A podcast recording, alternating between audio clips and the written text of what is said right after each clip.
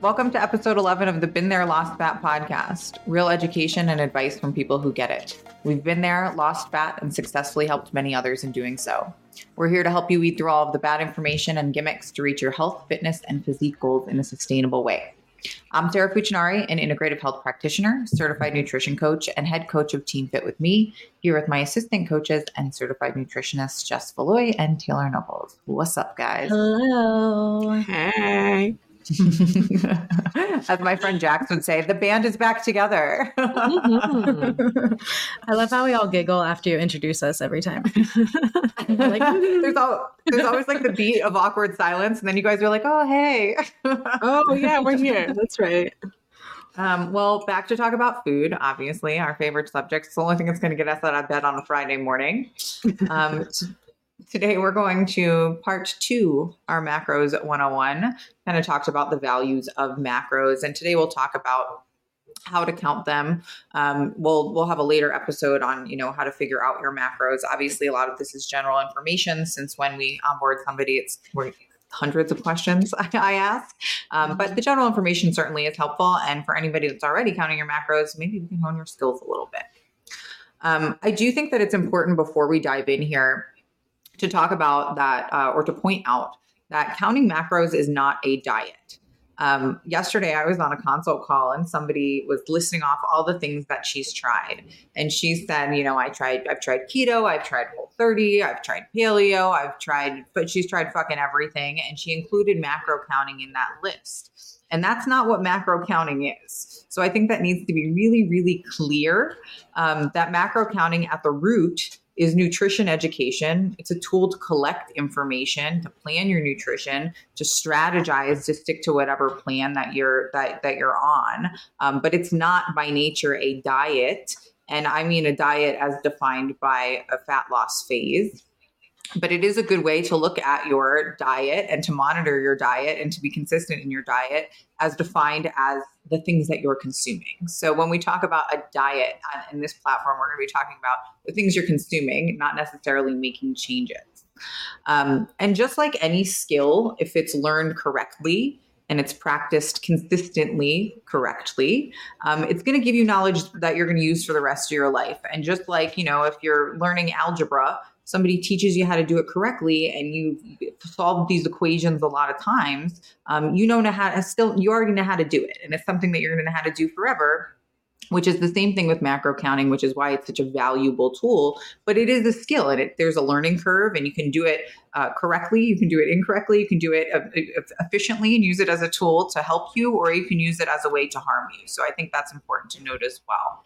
Um, I find that even people that come to us that are already counting their macros um, aren't doing it correctly, and it's obviously not serving them, which is why they've arrived and signed up with the team.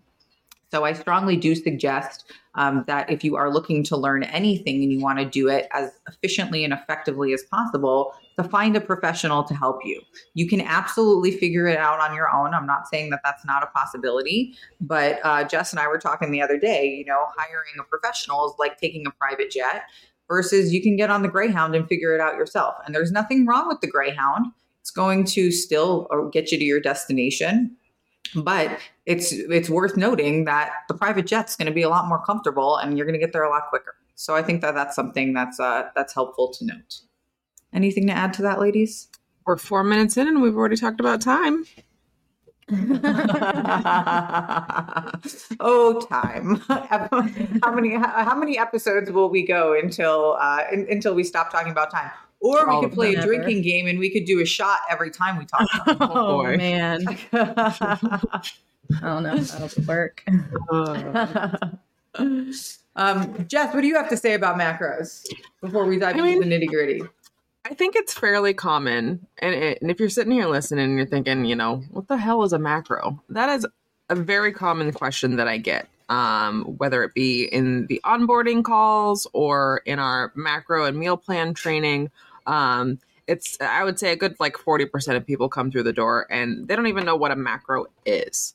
Um, and so, you know, we're happy to teach that very basic level of, of, you know, like this is what a macro is and all of that. And honestly, when you first start out with the team, you don't even really have to know what a macro is. We, we do a lot of that, that background work for you and give you a, a much simpler roadmap um, with your meal plan and, and giving you like foods and brands and different things and uh, quantities and all of that. So you don't really have to do any of the the, the hard work from the start, um, which I think is important to um, kind of get your get your feet wet and and figure things out what what it looks like on your plate first versus figuring out the science behind everything that you're eating on day one. Um, you know, for some people that's helpful, um, but for most people they just want to know, you know, what do, what do I need to eat to start feeling good and making some of these changes. Um, I think I think that's actually, I'm so glad that you said that actually, because um, whenever I talk about how I'm going to teach you how to count macros, when everybody, anybody's looking to sign up, they're always like, well, I've, I, have i have looked into it and it's super fucking confusing. And I don't, I, you know, I'm scared to do this. And I say to them, we have literally taught probably a thousand people to count macros um, and we've never failed. So don't be scared about that. We're really, really good teachers here. And I think that's a good point that, you know, we do give you a lot of examples to start because I know when I started with my coach, and not that it's a bad thing, it's just his way of doing things. Um, you know, he would just hand me a, a set of numbers and be like, figure it out. Um, and, and and I did figure it out, which was fine. But it took me some time to figure it out, so I couldn't necessarily execute the plan right away because I had that figure it out stage. And so a lot of the reason why we've designed our program the way that we have, and that we call ourselves the concierge coaches, is because we want you to be executing your plan out of the gate. So we'll do whatever we need to do, and this is one of the strategies that we use to make sure that you're like rocking on your plan by giving you that. And then during that first month, you have all of these examples to look at. So you can just put it in action. And then we teach you how to do it. You have lots of calls with Jess so that you can learn how to do it. Yeah. Um, all right. So before you start counting macros, you should probably know what macros are. So, Taylor, take it away. What are macros? So, macros are protein, carbs, and fats. And no, that's exactly what macros are. We can, I think we could wrap up the podcast right now. That was a great. Uh, I'll say when I first started, I had no idea what a macro was. I was oblivious to it when I started. And, and here we are now. and you, and you wouldn't know. And, and that really is that macros are protein, carbs, fats. And so people say, well, I've calorie counted before, but I've never macro counted before. Well, calorie counting is a, is, or I should say, macro counting is a more strategic way of tracking your calories because each of your macros is going to have a caloric value. Um, and I'll let Jess expand on that. Um, all right. Well, uh, protein and carbs, um, they, they share the same number of calories per gram. So protein and carbs, they're going to have four calories per gram, and fats are going to have nine calories per gram. Um, when it comes to you know the differences between calorie counting and macro counting, um, I, I, I would argue that macro counting is a little bit more accurate, um, just because the the food that we eat, a lot of it comes from packages and labels and things like that. And those are not always accurate. So if you're just using the calories on a label to track your progress, you may be not tracking things quite accurately. Um, there's a lot of times where I will do the math myself on the macros that are listed on a label, and the math ain't mathin'. Um, and that's because the FDA allows you to label calories. I think it's a 20% off mm-hmm. Um, and and a lot of times, mm-hmm. especially with like low carb products, they won't count fiber, which is a, a subset of carbohydrates, into your calories. And even though fiber is great, still has a caloric value. And so I think one of the best examples are like those low carb tortillas that they're like, this is only 70 calories. It's almost double that. I think they come up to 110 because they don't count the fiber. So it is mm-hmm. much more effective to count your macros because that 20%, it could be the difference between you gaining weight, maintaining, or losing weight. So just yes. counting calories alone, especially if you incorporate packaged foods into your diet, um, could put you at a huge disadvantage. Absolutely. Yeah, we get that question a lot um, when people move on from us doing their macros and their meal plans to when they're starting to learn how to do it themselves. They're like, should I be tracking my calories or should I be tracking my mm-hmm. macros? Mm-hmm. Um, and always well in our in our in our team it's always macros first. You know keep an eye on your calories. If they're you know outrageously wrong then you know speak up and we'll try to figure something out. But it's always macros well wait first. back up. Your macros are going to is the same thing as counting your calories. It's just doing it in a different way. Um, but if your food tracking app if you if your food tracking app if you log in and this is the fucked up thing is that food tracking apps just transpose labels? Um, and so if you log into your food tracking app and your macros are all zeroed out exactly at your numbers but your calories are not correct, do not sweat it. It's because of the label being mislabeled. Um, and if your macros are correct, then by by as a byproduct, your calories are going to be correct, right? Right, right. Because that math always maths. Right. It's fucking annoying. Um, so it is. it is. So let's talk about everybody's least favorite macro to consume. Taylor. I'm assuming it's protein, right? everybody says that everybody loves carbs and fats. and those are probably the easiest things to get to when you're just like mindlessly eating. Um, but protein, everybody always thinks they're eating a high protein diet, and half the time they're they're not even getting hundred grams in. Um, but protein is needed to maintain muscle mass, mass and satiation. Is that the right word? Did I say that? Yep, that is satiation. I was like, did I say that correctly? um, um, so it's protein's going to be the most thermogenic of the three macros, but I think that people see that and they say, let me just pound protein. And so thermogenic means that your body is going to work harder to break this down versus carbs and fats. And so that's part of the reason why it's going to be more satiating. You're going to feel more full with protein. Um, and as Taylor said, that was such a good point that people say I'm eating a high. Pro- I literally wrote a plan for somebody last week that she was like, I just eat high protein um, and, and I focus on water. And these are also the bariatric basics, right? Um, she was eating like 80 grams of protein. And I'm like, girl, you are not eating high protein. And obviously everybody's protein needs are a little bit different based off of, you know, your body chemistry and your your height and your weight and your dieting history and your gut health and your hormones. All of these things fall, fall into um, that. But for this particular person, appropriate protein was about 150 grams. Um, so for her to say I'm eating high protein was just flat out not true. But I think that's such a common misconception. And um, when we're calculating our protein, I think that that's the one that we just do. I, I think people just think you're going to be chewing on chicken breast all the time. Mm. But then some people will say, well, shit, if protein is going to burn, my body's going to burn more because it's more thermogenic, then I'm really going to hone in on protein.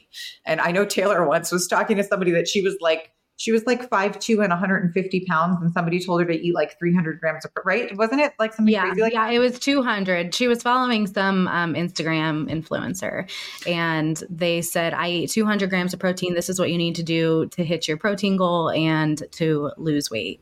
And that sounds awful to me. That sounds like we're going to be blending chicken Ugh. with the water. well, outside of the fact, outside of the fact that that's completely unnecessary, I would actually argue that's going to be more harmful, harmful because protein also takes a good, like it, it takes effort for our digestion to break that down. So for most people, or most women, I should say, um, to be eating that number of protein, but for everybody, for overeating protein, that it's going to have negative side effects when it comes to your diet. First of all, it's going to be fucking disgusting. You are going to be chewing on chicken breast but, but, and, and just miserable. Um, but it's going to have a negative impact on your digestion. Now, where does that trickle down to? That trickles down to inflammation. An inflamed body isn't going to lose fat, an inflamed body isn't going to put on muscle. So that's that. So take that piece off the table. But you can also note that if you overeat on protein, that through the process of gluconeogenesis, that's actually going to convert into sugars. And so it's going to work against you. And so for a lot of these people, that say I just eat high protein, low carb because I want to, and we'll loop into this when we talk about carbs, uh, work on my my blood glucose management. They're really doing the opposite by overeating on protein because uh, by nature it's just going to move over into those sugars anyway. Mm-hmm.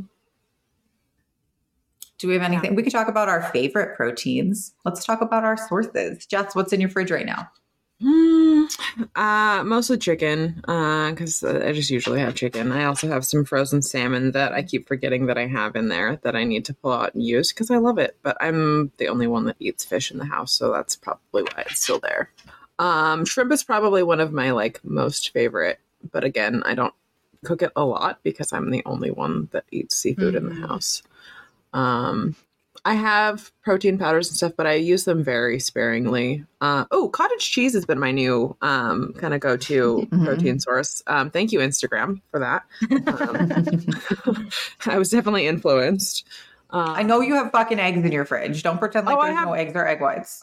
I do have eggs. I do have egg whites. Yes, yes. We we. I prefer plenty of egg whites over eggs for some reason. They gross me out less, but My grocery store why. has not. I know there's been a whole egg thing. There's been plenty of nine dollar eggs for a dozen, but there have been no egg whites for like three months. It's ridiculous. Just at Safeway, not even like a not even a specialty store.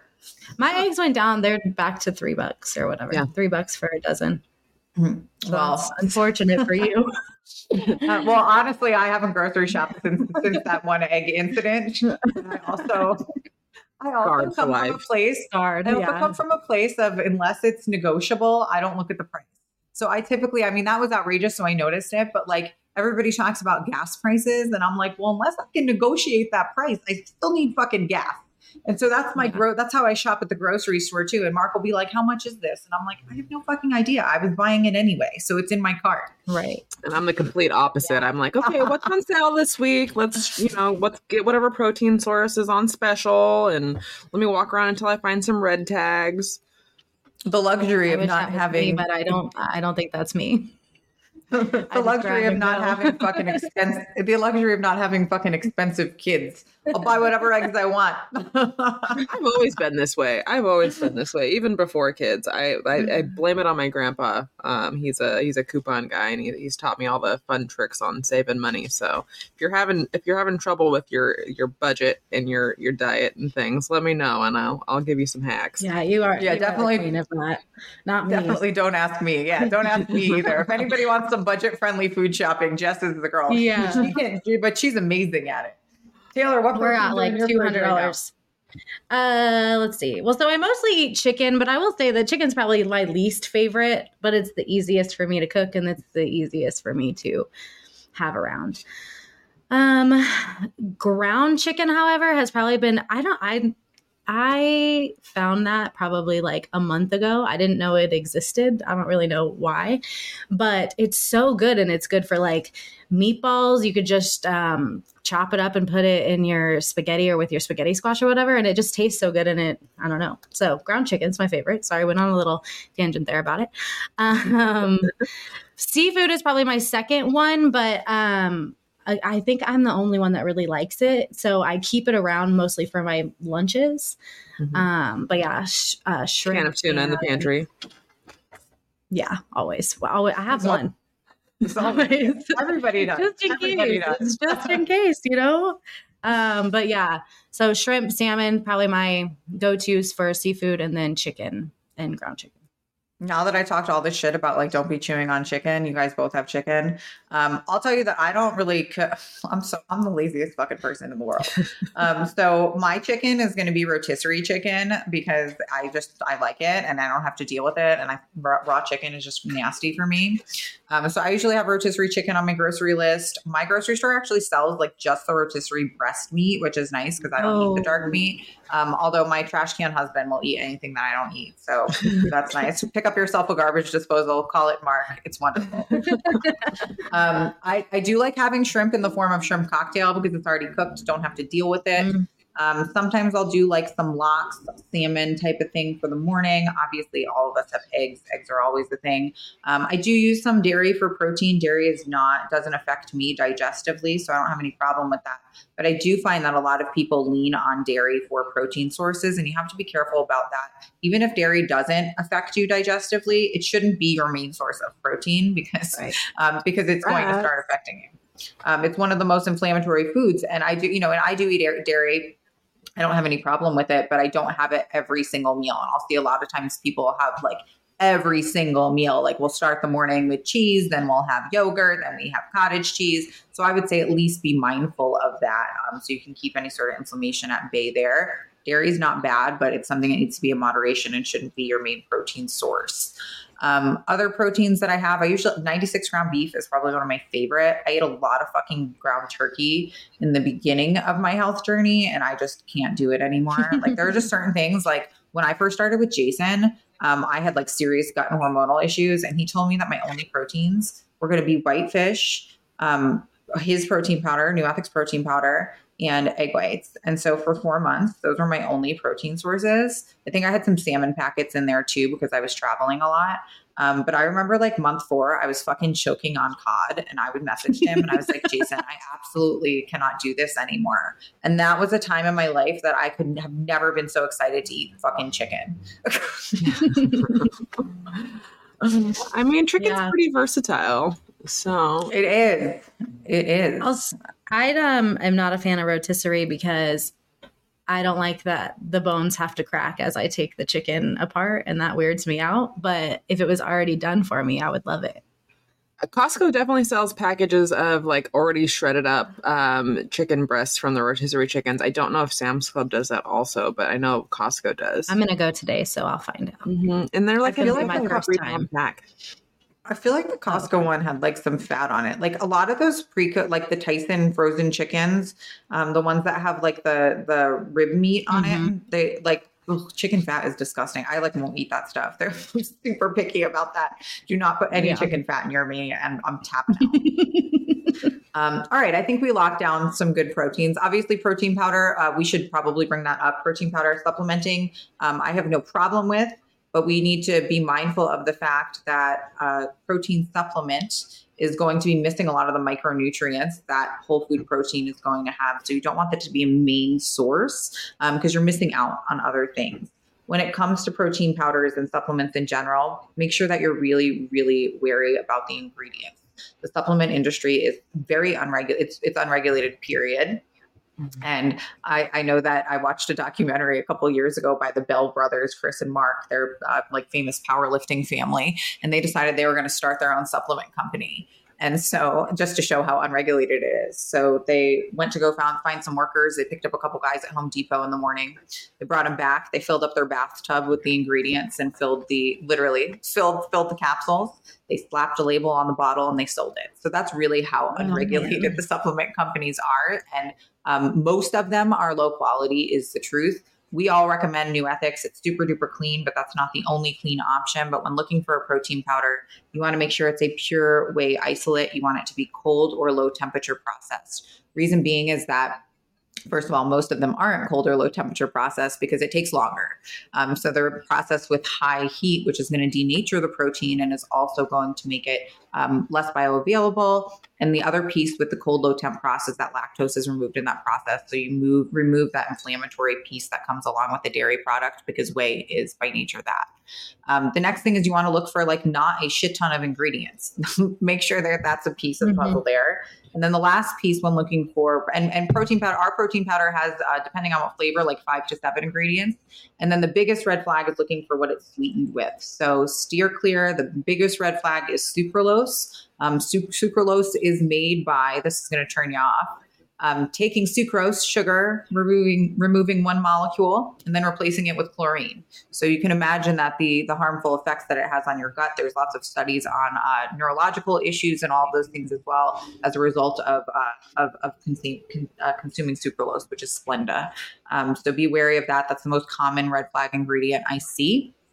And then the other alternative outside of a whey iso would be uh, a vegan protein. And so um, you're not going to have the same amino acid profile. Um, but if if pure whey iso, the low temp process with our guidelines doesn't agree with you digestively, and you really do have a dairy issue, not just a lactose issue, um, then vegan would be the right the right direction there. And we usually we usually recommend the the PE Science vegan protein, uh, but beware because their whey protein it does have sucralose in it, but their vegan protein does look pretty clean. So I think that probably rounds out protein. Uh, Jess, you want to take the next one? Hmm, carbs. I feel like this is not very. I mean, I had a couple of high carb days, so I, I'm I'm feeling okay about it. I, I'm not coming off of a 50 carb day to talk about carbs. um, so carbs, carbs get a bad rep, um, and they have for a few years now. Um, people are, you know, weary of them because of the the keto hype and um, carbs. The carbs are great. Carbs give us energy uh, for your workouts, for life. Um, one of the the top things that I hear from clients after they've um, balanced out their nutrition is, "Wow, I have so much energy this week." Um, it's really strange. I just I, I, feel better throughout the day. Um, um, I, am not going to say it's only the carbs, but I'm sure the carbs have something to do with it. Um, so carbs are a good source of fiber. They're delicious, um, but not all carbs are created equally. Um, so you know, I would recommend using more whole food sources of carbs than the higher processed types of carbs, but there is a time and a place for all carbs in your diet, I think, in a balanced diet. But um, right now, I'm really focusing on getting all of my carbs from fruit. Yes, fruit. You can have a banana. Um, and vegetables as my main sources of carbs, and then sprinkle in a little bit of, of other types of carbs, you know, a little uh, chickpea pasta here and there or a slice of bread. But um, yeah. And I, and so the so we we talk a lot about getting your carbs from colorful sources, and a lot of that is for volume, micronutrients, fiber, and that's why we say that. And so not carbs are um, some that are not create all, all, created equal, and that goes for all macronutrients as we're talking about here as well. Um, but I think that the stigma around carbs is so disturbing and it's really putting people at a huge disadvantage. Um, and why does it work? Okay, well, let's talk about why it, I'm going to say quote unquote works because it works in the beginning, right? Until we have that adaptation. But so if somebody decides to cut carbohydrates out of their diet, first you're going to have a big drop in the scale. What's the reason for that? So for every gram of carbohydrates comes along three grams of water. So that initial drop is just going to be from water. But we also need to think about what happens after that. So you have that initial drop, and then let's say that you keep seeing the scale going down. Well, it's a strategy to reduce your calories. If you're in a caloric deficit, the scale's probably going to go down. Um, and, and, and it doesn't mean that it's necessarily coming from fat, by the way, either. Um, and that's an important thing to note is that if you want to put on muscle, it's carbs that are going to do that for you. It's not protein. People always say protein is the building block of muscle protein is important to be an to be anabolic, able to put on muscle. But if you want to put uh, muscle on your body, carbs are really the sweet spot there. And also, you can get you can get really specific with timing your carbs when you're more insulin sensitive, and we can loop back to that another time. But I think that's something that is such a common misconception is that it's your fuel. And if you want to have muscle mass and you want to have optimal t- metabolic function, and your hormones working for you, you want to be able to ovulate and all of those fun things, um, that carbs are really an essential piece of that puzzle. So I hate that that is such a, a popular thing. Um, but then we can think about the group. Let's talk about the keto people that say, "Well, I'm I'm I'm eliminating carbs in my diet because I want to be able to manage my blood glucose, or this is how I'm going to uh, cure my type two diabetes." And so when we're talking about insulin resistance or insulin sensitivity and the and the high end of insulin resistance would be diabetes. So we can talk about it in that example. It's really a marker of how efficient your body is. I'm gonna geek out now. Are you guys ready? Always. I love it. So the way that Chris describes it, um, which I think is an excellent way to describe it, is we're going to talk about somebody who's insulin sensitive, who's a good carb processor, and we'll talk about somebody who's insulin resistant or type 2 diabetic will fall into that, that category. And so we'll take a logistics route. They've got to deliver a certain amount of packages to the same exact area. Somebody who's insulin sensitive is only going to need two, three, four drivers to deliver those packages. So their body is efficient. Whereas somebody who's insulin resistant might need 20, 30 drivers to deliver the same amount of packages on the same exact route. And so doctors who know fucking about nothing about nutrition because remember they only take 20 hours or less of nutrition education say well your insulin is up your a1c is up you have to eliminate all, all carbs from your diet and so with our analogy that would be like saying okay well i'm just going to give you less packages to deliver what is that going to do? That's going to make your drivers lazy. It's not going to make you more efficient. So there's a lot of strategy that you can add in there and toggling around, and everybody has a different, uh, you know, appropriate level of carbohydrates that they should be including. But most of the time, it's because we're using these fast carbs that really do spike our insulin. So think white white carbs is the best way to describe that. Somebody who's insulin sensitive is probably going to want some white carbs in their diet because they're going to want that to support their their strength training typically.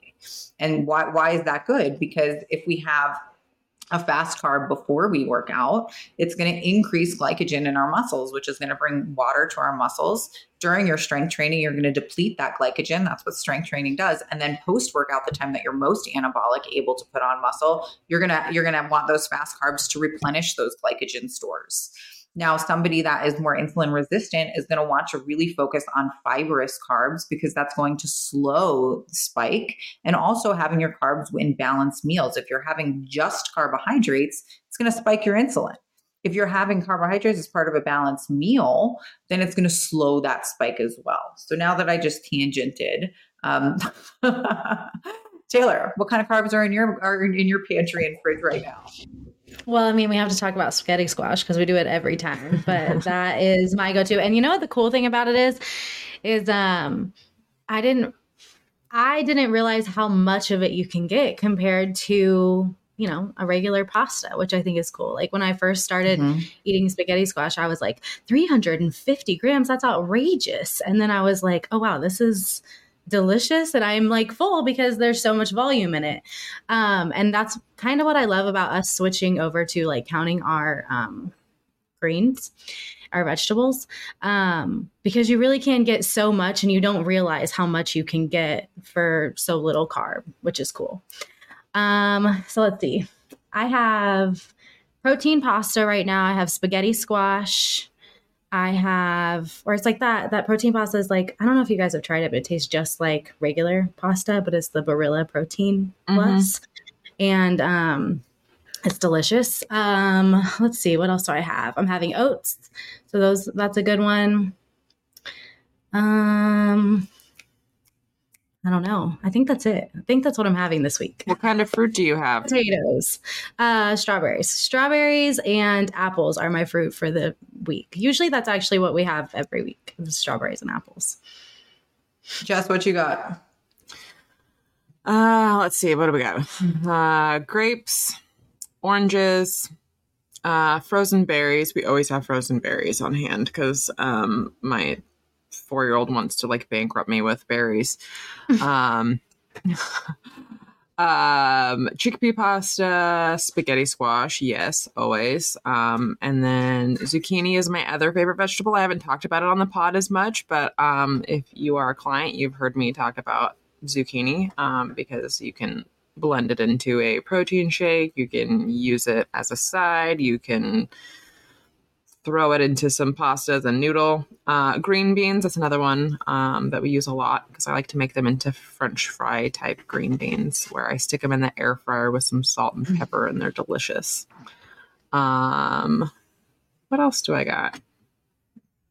Rice.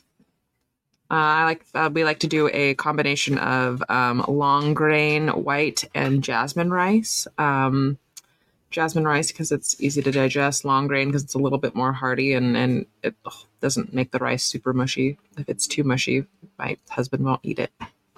So I um you guys are gonna be really disappointed in me, but I prepped spaghetti squash this week and I actually haven't eaten it because I've been cheating on her with butternut squash. Um, mm. Pro tip though, if you do butternut squash, I highly recommend spending the extra couple bucks to get it already cubed because it's a big fucking pain in the ass to deal with. If you don't know what a butternut squash looks like, it kind of looks like a giant penis, um, which as you can imagine, and it has a thick skin on it. So think about like wrangling that on a cutting board. Um, it's just I have a trick for that. Uh, I'm not doing it. I don't want. I don't even you want rock to know it. it. Rock your rock it. Rock your knife. And I don't know because I tried. What are we rocking? Are we stro- are we stroke? We stroking? Stroking? Are we rocking? Stroking I tried to rock the knife and it didn't work, and I was like, oh. "Okay, nothing is happening here," and it I just looked stupid, and I'm about oh. to cut myself. Wait, are you talking about for spaghetti squash or butternut squash? It's the same thing. The same kind of. Yeah. No, fuck, fuck that. I'm no, fuck that. I'm buying it. I'm buying it cubed. Uh, so I've got butternut squash. I have spaghetti squash. I haven't eaten yet. I should probably get on that. I usually do some peppers and onions for like uh, fajita like concoctions. Mhm. Um, I usually have microwave rice because I'm too lazy to actually make rice. Um, I used to do the old Uncle Ben's, but I like the Trader Joe's one better. For some reason, the Hmm. Jasmine Uncle Ben's got a weird aftertaste for me. But it's also one of those things like turkey, ground turkey, that I ate so much of it that I think I just Mhm. burnt myself out on it. I have broccoli and cauliflower and ooh, Murasaki potatoes are so good. Delicata squash is one of my favorites. So, and I always have like oats and things in my fridge. Ooh, cereal. Always have cereal as well. I think those are my basic carbs. Then I always have blueberries, blackberries. Mark has raspberries. We're not sure if I'm allergic to them or not, so I stopped eating them, even though I love them. I Mm. think that's I think that covers the carbs.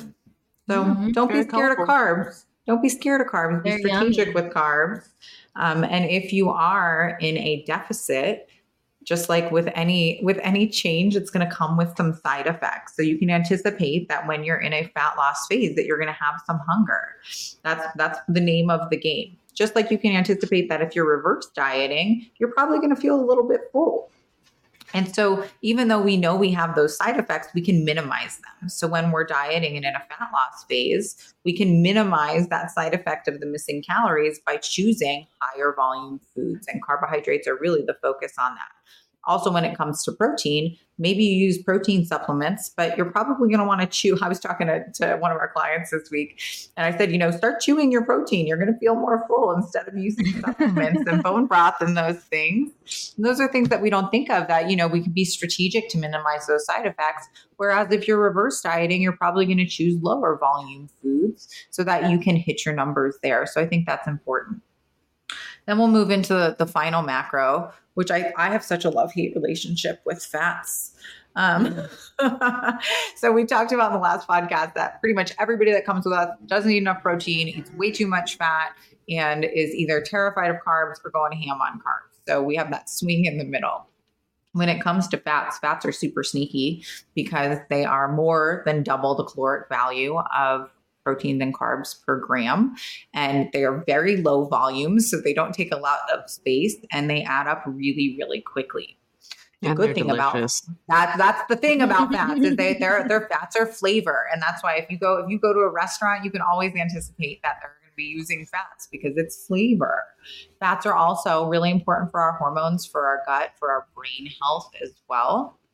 But it is important to be mindful of how much we're consuming, especially knowing that most people overconsume fats. And there's also, just like with carbs and proteins, there are fats that can be used for good and fats that can be used for evil. So, anybody have anything to add on fats, or you want to jump into what fats you have on hand? Let's jump. What you got, Taylor? Um, olive oil is my number one. Um, usually for fats. Um, almonds, eggs have a little bit of fat in them, so I use that. Um,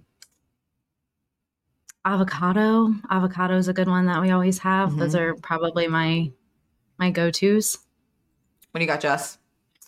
Uh, I like to do avocado oil. Um, I think it has like a higher smoke point than olive oil or something. I don't know, but it just seems like it doesn't make my kitchen smell as bad when I use it. So No, it does. Ol- olive oil you has a lower uh, heat step, or what's it called? The smoke, the smoke something. Smoke point? You're right. Olive Yeah. oil is higher. yeah, Yep. yeah. Or, excuse so, me, avocado oil has a higher threshold.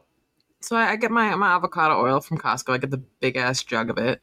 Um, I will add some sesame oil every now and then, um, just to give it a little bit of a different like flavor profile. But I don't use a ton of it. I just use a little bit of that guy. Uh, eggs, yes, whole eggs for fats. Uh, I got the salmon, which I need to use. Mm, That's a little bit of a higher fat protein. Um, and and what else? Chia seeds. Mm, maybe have some nuts, but I don't really eat a lot of nuts. Okay, common misconception. A lot of people come to us and they say, I eat plenty of protein. I eat. Cheese. cheese and nuts. cheese and nuts. Um, those are the two things that we see. I eat peanut butter with breakfast. That's my protein for breakfast. No, know, funny. And we'll and we'll talk about hybrid macros uh, in a couple minutes here. But that's something that's really important to note. To note is that peanut butter nuts are going to be a fat. They're going to be counted more so towards your fats. And even though, yes, there are protein and carbs in them, they're primarily a fat source. Um, and one of my, what I'm trying to think of what's in my pantry right now. I do love me some avocados, egg, uh, put a fucking runny egg on top of whatever Mhm. and put a runny egg on top of dog shit and it's going to be good. I have avocado oil I use as well. I usually lean towards the avocado over the olive oil. And then I have some dairy that has some fats in it. I do find that a lot of people also lean towards. So, we talked about nuts, we talked about dairy products, but also fattier meats. Jess mentioned that with salmon. So, your typical salmon you're going to buy is going to be higher in fat. And again, they're, they're omegas, they're good fats. But you can also lean towards a sockeye salmon, which is going to be leaner.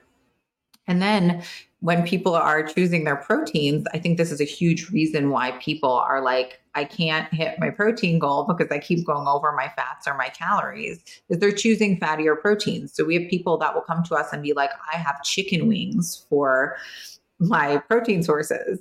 Well, it has a ton of fat. So I think when you're reading a label, a really good way to look at things, or when you're logging something in your diary, is can I hit this is for proteins? Can I hit my protein goal for this meal without going over on my fats? And if the answer is no, that doesn't mean that you can't have that, but maybe you'll have it in a different way. So something I like to do when I'm having a fattier protein is to combine it with a lean protein. Think surf and Mhm. turf. Think whole egg, but then add egg whites to fill in the rest of your protein. In the morning, I know for me, I get like skeeved. I have a threshold on how many egg whites I can eat at one time. So I like doing the multiple sources. I do lean. Tur- I'm doing lean turkey sausage right now, ground sausage, sausage, or I'll do some uh, center cut bacon or something like that, so that I can fill in some more protein. Sometimes I'll use my protein leftover from the night before. If we had steak the night before, I'm definitely going to have steak and eggs. Little things like that will help for you to hit your protein goal without going over on your fats. Anything else to add on fats? I would say with most people, it's either, you know, they can't hit it or they go over. There's usually, you know, the middle point usually isn't isn't the issue. Um, and and I, I have had to counsel a few people on, you know, the importance of not cutting out all of their fats just because Oh, and by the way, like digestive lube, guys, you, you want to move things through your digestion. You got to lube that baby up. Fats, water, fiber from your carbs. I mean, like all of these things have a place and have a balance, and everybody's balance is a little bit different, which loops back to my opening statement of macros are not a diet. Macros are education and strategy so that your diet can truly be customized to you for whatever that Mhm. is.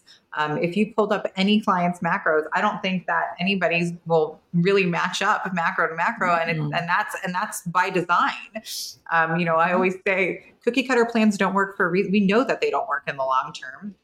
We're not cookies to be cut. We're all different. We all have different requirements. And learning to count macros is going to give you that nutrition education. So you know what's in the food that you're eating, so you can combine them properly, so you can create balanced meals, and you know how much to eat of everything as well.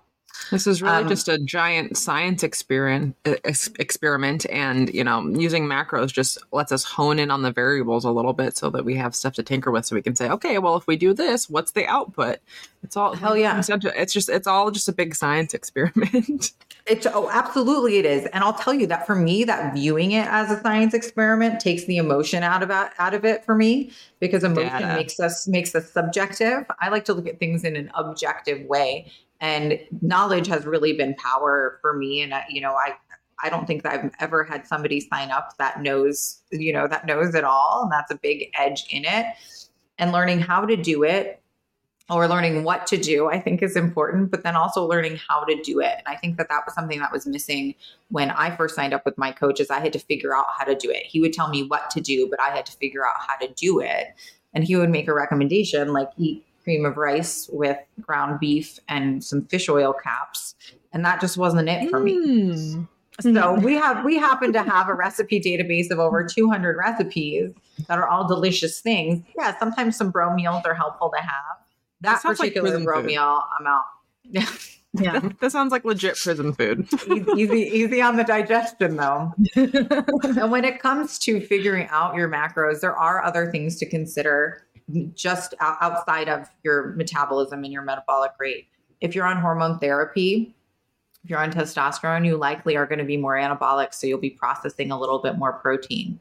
You're also going to have that hormone support that you could probably push your fats down a little bit lower as well.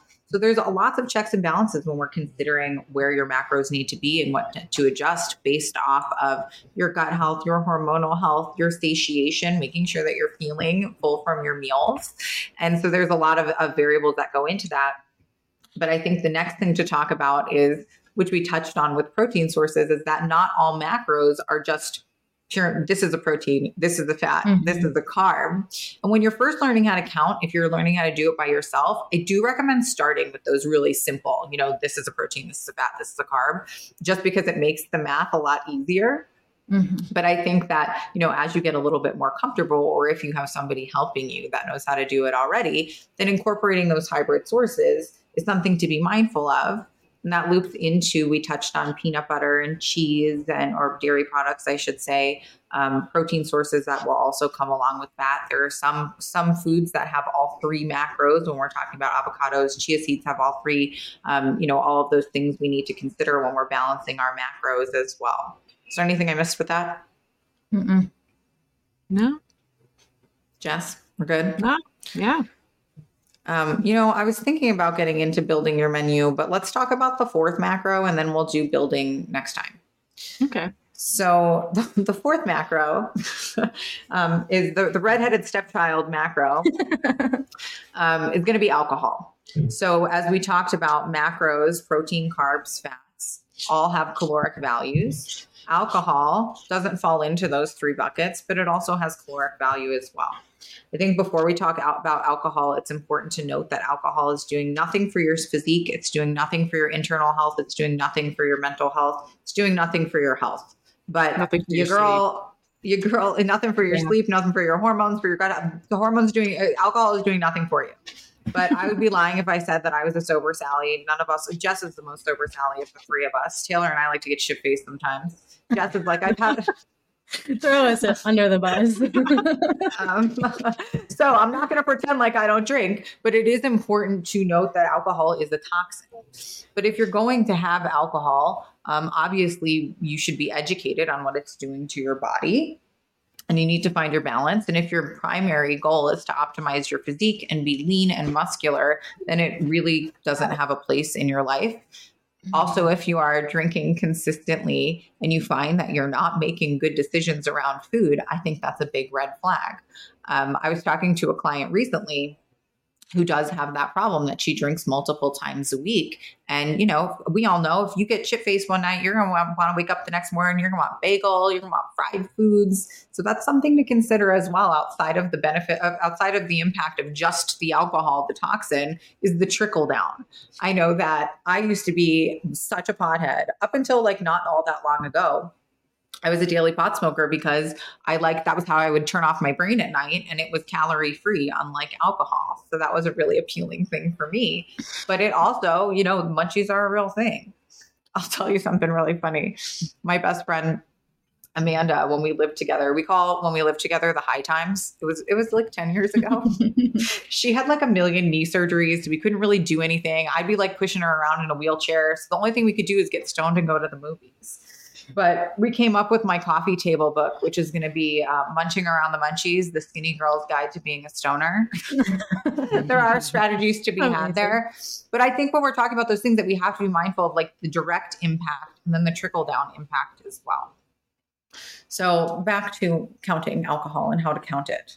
So alcohol is going to be unique as it's going to have seven gram or seven calories per gram, whereas protein carbs are going to have four, fats are going to have nine. So it falls in the middle there. And the best way to count it is to account for those calories by pulling from either carbs or fats.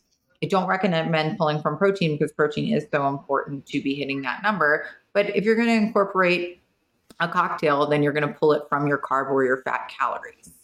Um, I'll pause if you guys have anything to add. I recommend pulling from both, splitting the difference. I think that that works best for most people's plans so that they don't feel like they're being deprived in the rest of their day from one mm-hmm. particular macro. And the other thing that I like to recommend to people is if you know that you're going to be drinking or you suspect you're going to be drinking, plug it into your day first so that you can Mhm. divide out the rest of your macros and still have a pretty balanced day. Don't just, you know, have chicken breast and wine for dinner if you can avoid that. Well, I think that's something that's important to note for like any kind of deviations. Like if you have Yes. a meal out, if you have an event, um, having a plan is really important.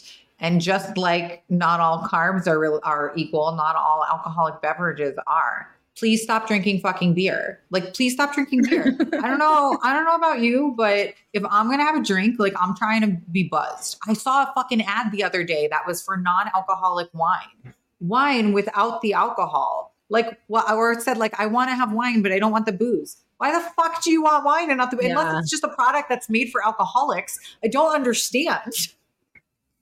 I don't get it either. I had it when I was pregnant one time and I was like, this really does nothing.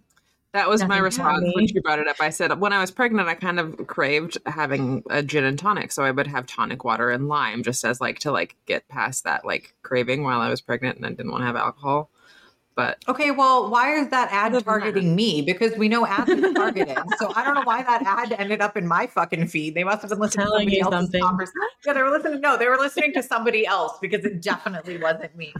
Um, but there's a big difference between saying I'm going to have a vodka club versus I'm going to have a Cosmo.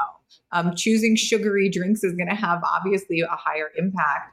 Beer is going to have an impact on your gut. Choosing yeasty drinks, one of my favorite gross words, is definitely going to have an impact there. So, my advice personally is that if you're going to have a cocktail, be efficient with those calories so you can catch a good buzz. Mm-hmm. All right. Anything else to add on on booze? well, now I want a skinny marg. Mm, mm. I haven't. I actually order. This is my extra skinny marg order. Is I will literally be like, can I have tequila on the rocks with a bunch of fucking lime, and then I'll have a packet of stevia that in my purse that I just good. sprinkle on top. Um, extra skinny marg. Boom. Tastes um, extra delicious when consumed out of a Stanley cup. No, there's that too. I actually haven't tried taking my taking my LMNT and putting booze in it. We we love this electrolyte powder. Um, it's it's turned into like a fucking cult thing. Is our Stanley cups with our LMNT powder. But when I first had my electrolyte powder, I was like, "Ooh!" And Jess is like, "Just think a bit about it being a marg." And I was like, "You know what? I actually really like this." But I Mhm. don't know. Maybe I'll put a shot. Citrus I wonder. I really wonder. A little tequila in there would probably be really good in the citrus salt one. Well, I'm Or the supposed to. watermelon. Um, well, maybe tonight. That's what I'll make. Or you could at least line your cup with the citrus salt. Like just use it as like the the rim. Look at us. Oh my god, that's That she's fucking good. chop, she's chopping onions over there. Taylor and I are like, we're just gonna mix these things together. We're just gonna mix it. Oh. no, that doesn't sound too bad. A little tequila, a little salt. Yeah. yeah. So I think I think that we're hitting our time limit here. We still got a lot to talk about, but this is part two of uh, I don't know, five hundred. Talk Yeah. about food all day. Does anybody else have anything to add? I No, don't we're think good. so. No, I think everything keep- else will have to wait till next time. So, if you're somebody that is learning to count macros or has just signed up with us or is looking to sign up with us, remember that this is a skill to learn. It's going to take practice, but this is one of those situations that no matter what your uh, plan is or what season of your health journey you're on, that knowledge is power. And this is the best way to learn about what's in the food that you're eating so that you know how much to eat and how to properly combine foods. And we'll, you'll also find some balance and freedom and flexibility in your life to incorporate less nutritious things from time to time, which is a part of life. We've all been in that stage where we've uh, been sticking to our diet plan and we have a cookie and we say, well, fuck, I'm off my diet. Gonna eat five more cookies and I'll start my diet again tomorrow. Or maybe Monday if it's Friday. Might as well just throw the whole weekend in the fucking bucket. Whereas if you know what's in the cookie that you're eating, carbs and fats, you can say, all right, I can balance out my day and I can stay on my plan. So I really do believe that learning how to macro count is probably one of the most uh, most effective ways to have long term results and develop that consistency and food freedom as well. Anything else, ladies? Yeah. yeah I think that covers it. All right. Thank you for listening to the Been There Lost Fat podcast. Our motto here is do it right so you only have to do it once. If you're looking for personalized and customized programming to reach and sustain your health and fitness goals, check us out at teamfitwithme.com. and you can set up a complimentary consult with me. Also, on our website, there is a link to free guides, and there are macro guides in there that will take you through the process step by step as well. Don't be hesitate. Uh, don't hesitate to reach out to any of us if you have any questions. You can always slide in the DMs. We're happy to chat, and I hope everybody has a good day.